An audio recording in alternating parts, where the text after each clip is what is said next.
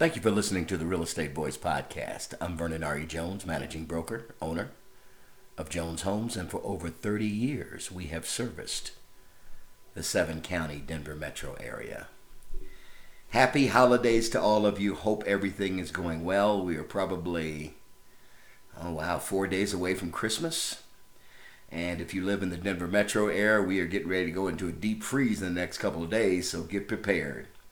But one thing I want to talk about is home builder sentiment.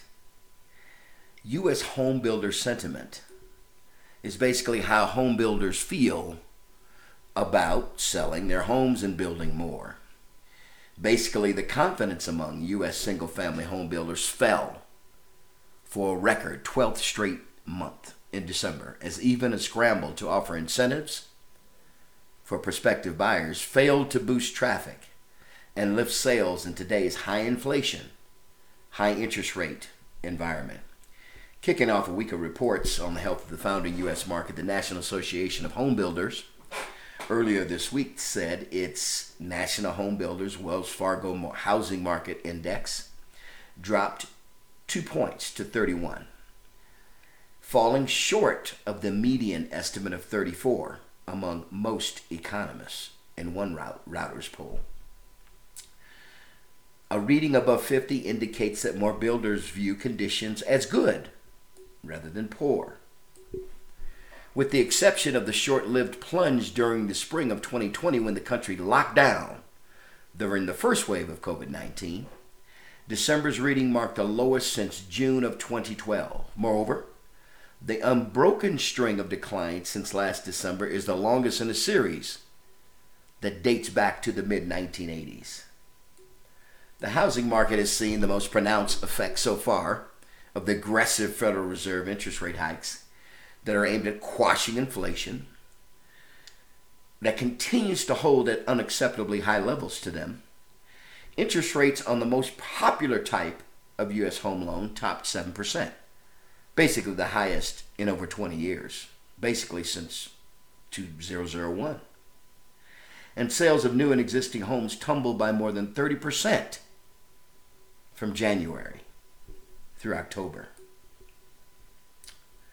Since March, the U.S. Central Bank has lifted its benchmark policy rate from near zero to a range of 4.25 to 4.50. Again, that's usually for short term interest rates. Although federal um, federal FHA loans and conventional loans and VA loans still get affected. It's like a ripple effect. And thus, we've seen interest rates go on mortgages, if you have good credit, eh, what, around 3%? And now they're at maybe 6.5, but they are retreating.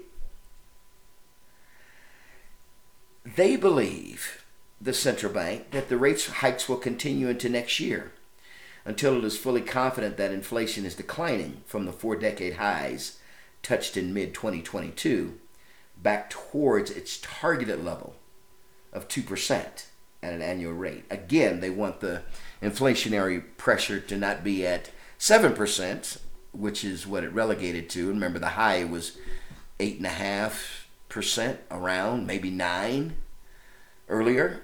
And if they want to get down to two percent, they believe consistently raising rates will make people stop buying stuff, and buyers, consumers will retreat. More hose, more houses will be on the market, which is happening, and less people buy goods. So they actually want that. So the prices will not continue to inflate. National Association of Home Builders said nearly two thirds of the builders were offering incentives, including mortgage rate buydowns, paying points for buyers, and price reductions.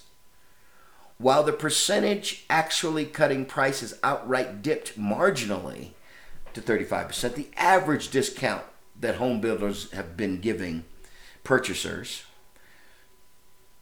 kind of was more between 5 and 8% and 6% earlier this year. There were, however, some indications on the decline in builder confidence is nearing a bottom. as the gauge of sales expectations over the next six months rose four points to 35.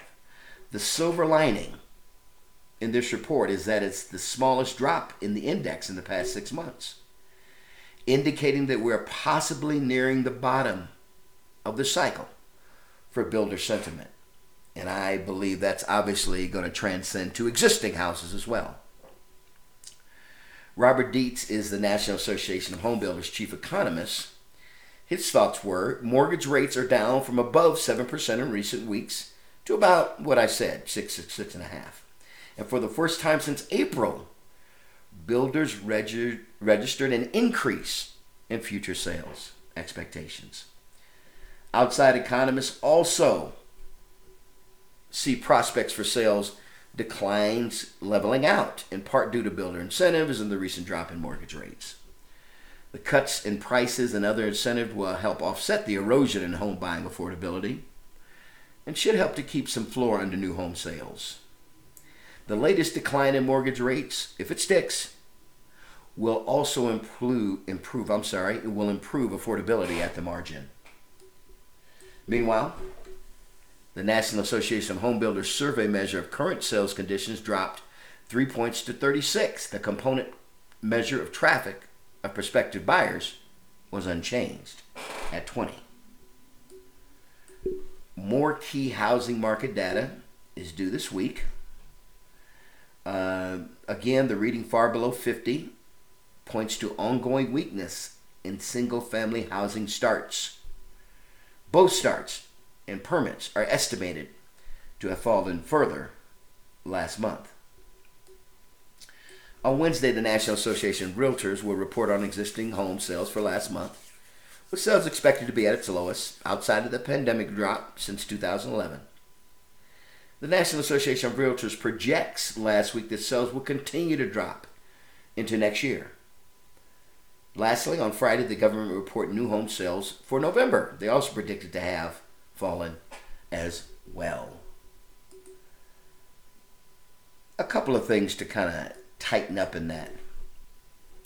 Nationally, the inventory of homes active for sale on a typical day in November increased 46.8% year over year. This amounted to 240,000 more homes actively for sale on a typical day in November compared to the previous year. The growth rate of inventory increased compared to last month's growth rate growth rate of 33.5% when it had just passed, surpassed 2020 levels, but the inventory remains 38.1% below pre-pandemic 2017 and 2019 levels. And let me just put some clarity on that. We are still below what the inventory was in 2017 and 2019. And at that time, those were historic low inventory numbers. The year over year growth rate increased by more than 13 percentage points over last month, the largest month over month increase in this growth rate since May of 2022, when inventory first saw positive growth compared to the previous year. Median list price homes what they sold for. Let's talk about list price, but what they sold for is around um, 9, 10, 11% year over year. But again, the price is decelerating, and we don't know how far they're going to decelerate. We, we do agree, well, we don't agree, but in other items that I've done, such as my e newsletter and other podcasts, I predict that probably you'll see a 3 to 7% decline in home price values over the next year, depending on where you live. Time on the market, on average, nationwide, 56 days, 8 days more than last year. But still, again, 18 days less than typical pre pandemic levels. So we still have under inventory. The days on the market is still less. And it's interesting as I watch people deal with uh, all these homes on the market, they're saying, that's not real. we are still undersupply in housing.